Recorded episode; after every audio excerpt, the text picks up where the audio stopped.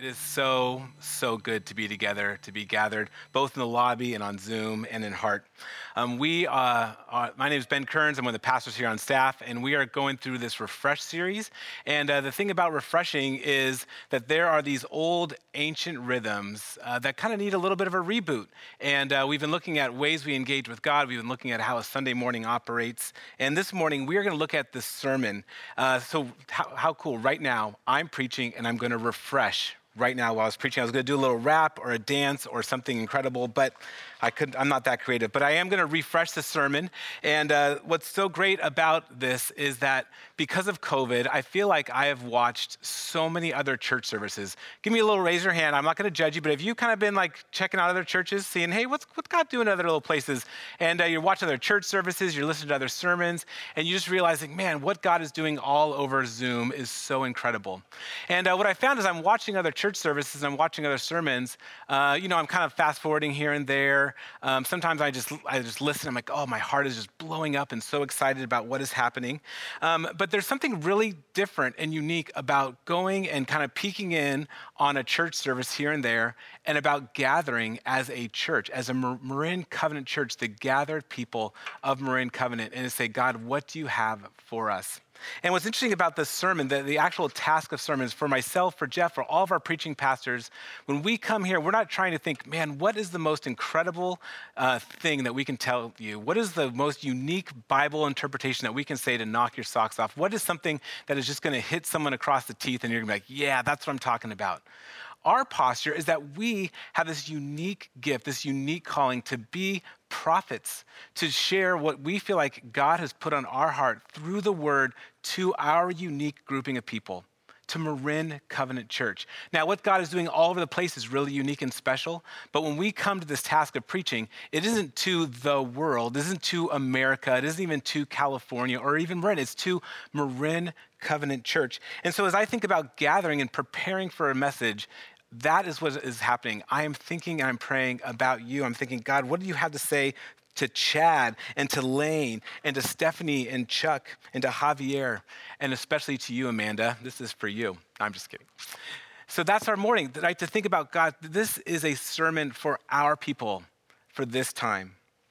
And uh, it's easy to want to be clever, to be funny, to say something that's uh, challenging or going to make me feel better. But I love uh, this, this professor's name is Joel Beeke, and he wrote this incredible book about Reformed preaching. And he has this quote that I think helps for me shape and, and point what my task is, what our past, our task as as preachers are um, as we prepare for service. Uh, so this is this quote it says, "The church today desperately needs preachers whose private prayers season their pulpit messages and who continually remind themselves that awakening." Heart engaging, life transforming preaching does not depend on ministerial eloquence, self generated passion, or even the powers of persuasion, but on the sovereign good pleasure of God operating through the ministry of the Holy Spirit. And that really is my prayer and our prayer that as we come, we gather, we've been praying all week for you that you would encounter the Word of God in a brand new and fresh way. And so, what I thought would be kind of fun to do this morning is we think about how do we refresh the sermon.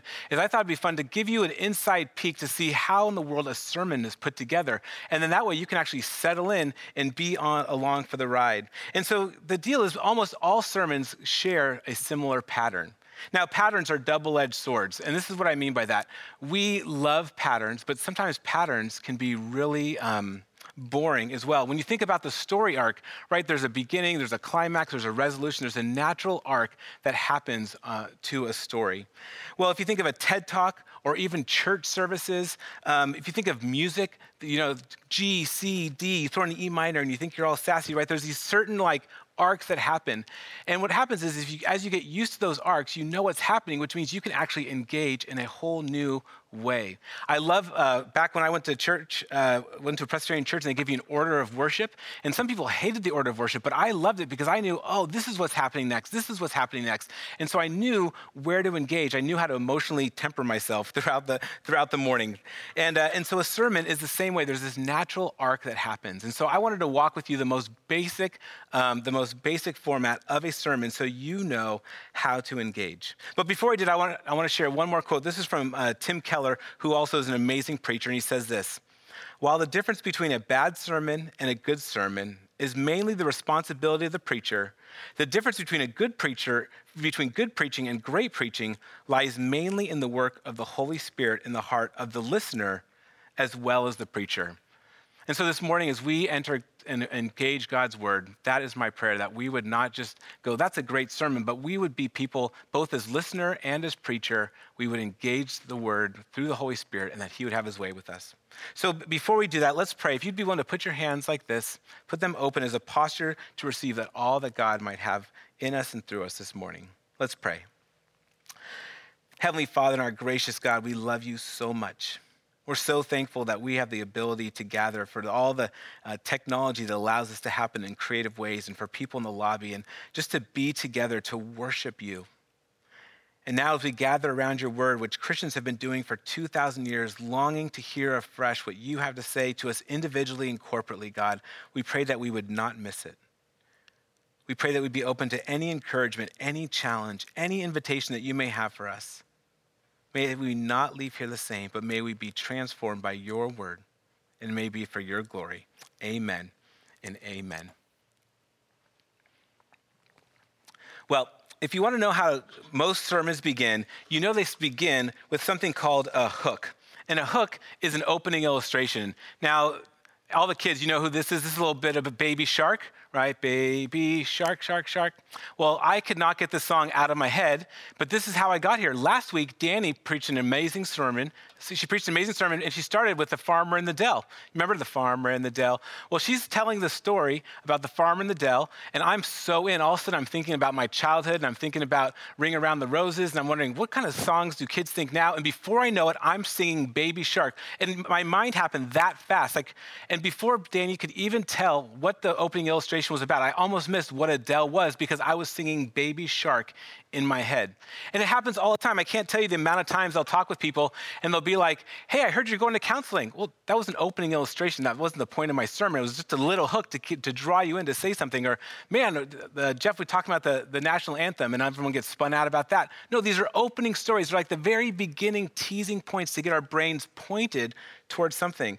And you see, like when Jesus would do this, when you tell a parable, imagine Jesus begins this parable. He says, So there's a farmer and he's going out to sow his seed. And you're like, Oh, farmers they have such big hands. That's so cool. And all of a sudden you forget the whole rest of the story.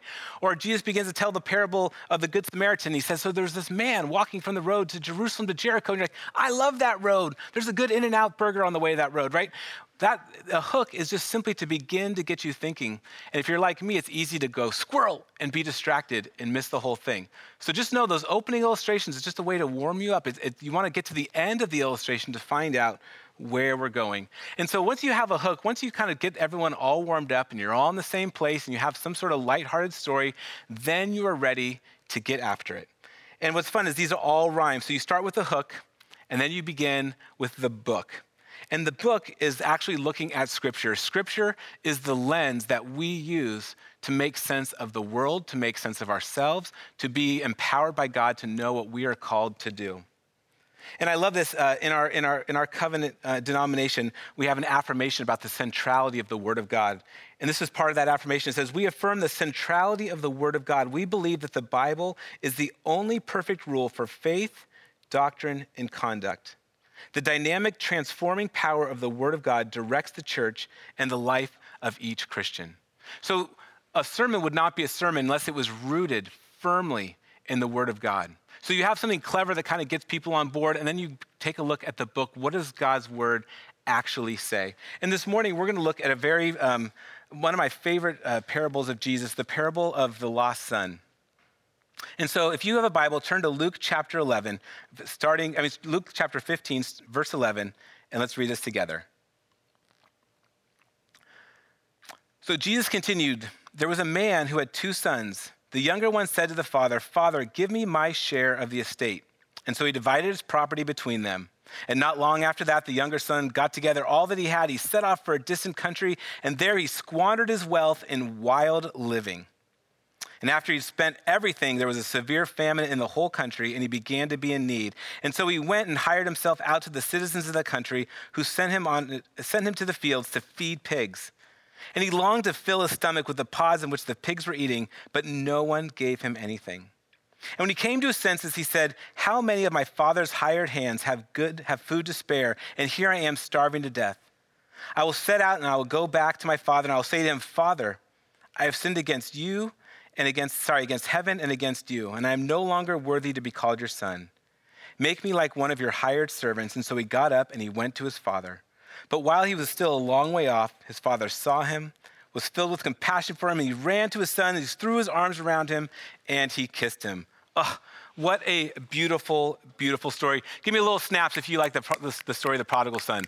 I think it is such a beautiful, beautiful picture. So, what happens is you have a hook, you say something kind of clever to get you engaged, then you read from the book, trusting that God is going to speak to you, and then you look. And what look is, is look is that you, we want to grow in our knowledge and appreciation of the word. And so, this is the time where, where we as pastors kind of find creative and, uh, and little fun nuggets so that you can understand God's word better. You understand the culture behind the scriptures better, so that when you read scriptures on your own, you're like, oh, that's what that means, that's what that means. And you find more and more affection and appreciation. And so I have a couple fun nuggets that I wanted to share with you about my all-time favorite uh, prodigal. Uh, uh sorry, my all-time favorite parable. One is N.T. Wright. He doesn't call this the, the story of the prodigal son. He says that this is the prodigal. I mean, this is the parable of the running father. Isn't that such a beautiful picture?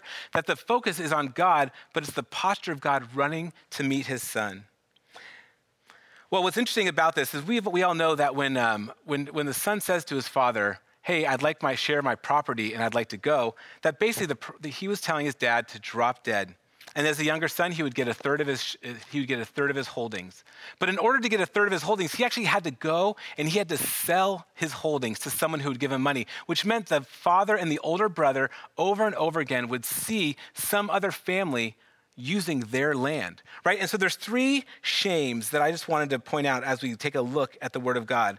The first is the shame of the family. When the, when, the, when the younger son said, I want my inheritance now, he was shaming his family. All the wisdom of the day said, You do not give away your inheritance until you die. It puts your family at jeopardy. If he sells his property, right, it shames the family in front of everybody while somebody else is working this land that their fa- that's been passed on from their family over and over and over again. And what's funny is, I think the shame of the family, the youngest son could care less about right? He said, Give me my money. He cashed out and he left, and he left his family sitting in this shame. The second shame was the shame that he ended up putting on himself. Right? He goes, he takes all his money, he goes to a distant land, and he lives a wild and crazy life, which is super, super fun. But he's still a good Jewish boy at heart. And so when he ran, runs out of money and he can't find a job, and the only job that he can find is feeding pigs, he knows, even in the depth of his being, he may not have felt the shame of his family, but he for sure would understand the shame of feeding pigs, of living with pigs, of longing for the food of pigs. So there's the shame of the family that happened, and then there's the shame that he experienced himself. And we love this story because at one point, right, the son turns. He comes to his senses and he comes back to the father. But the third shame is, is even more wild. The third shame is the shame of the father.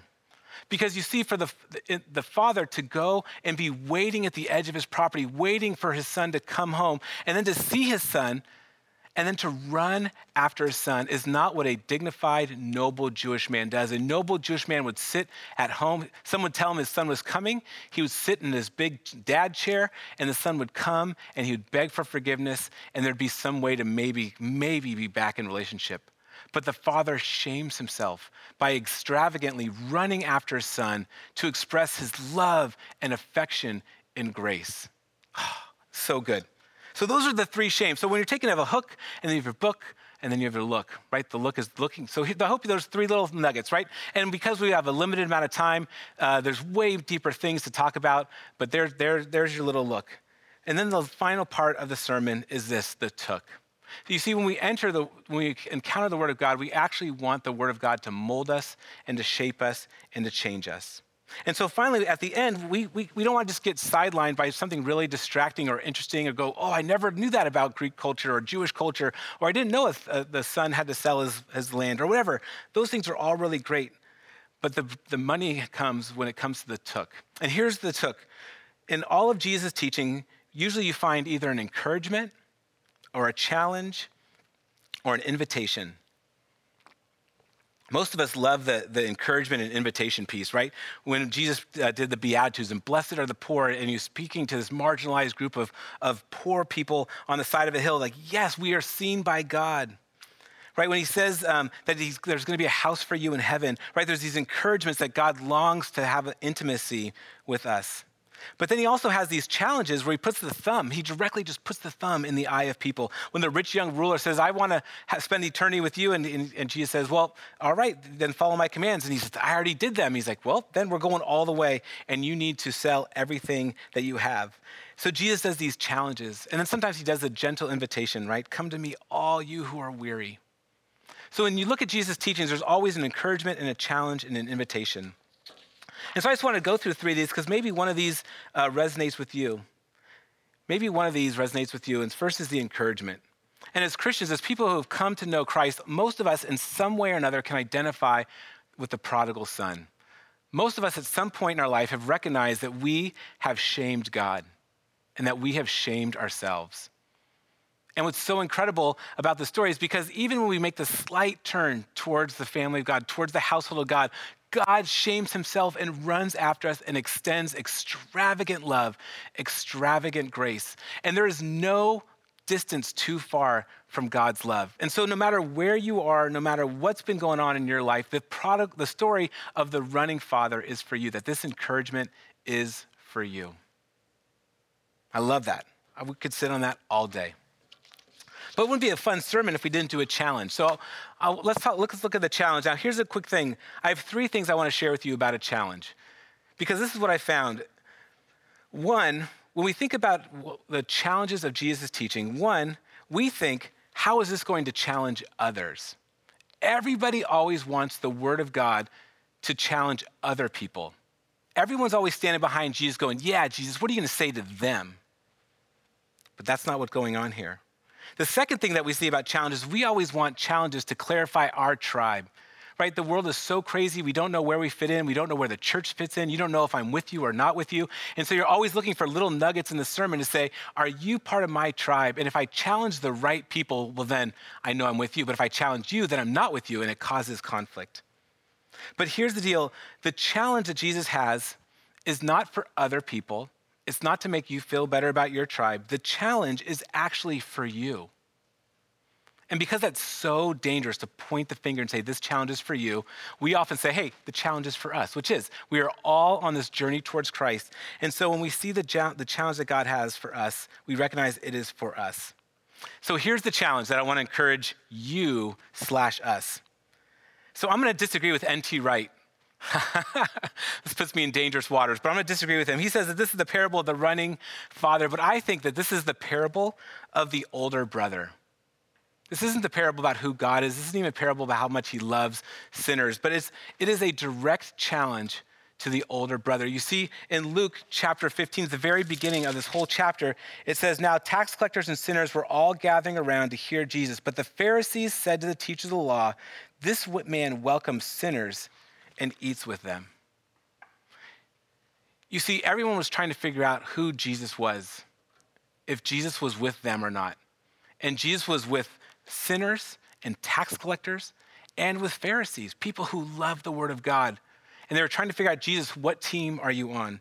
And he tells this parable for the sake of the Pharisees. And it says this in verse 28. So the older brother became angry and he refused to go in. So the father went out and pleaded with him. But he answered his father, Look, all these years I've been slaving for you and never disobeyed your orders, yet you never gave me even a young goat so I could celebrate with my friends. But when the son of yours who had squandered your property and prostitutes himself comes home, you kill the fatted calf, calf for him. And so here's my gentle challenge for you and for us. What if we at Marin Covenant Church are not actually the prodigal son or the older brother, but we are taking on the mantle of the father, which means we are a church that is posturing ourselves in Marin to be open and available for every spiritually hungry person. Every spiritually hungry person in Marin County sees Marin Covenant as a church that has its doors wide open. And every single one of us who call this church our home, we are sitting at the edge of our property, waiting desperately for any sign for somebody, anybody, is warm towards Christ.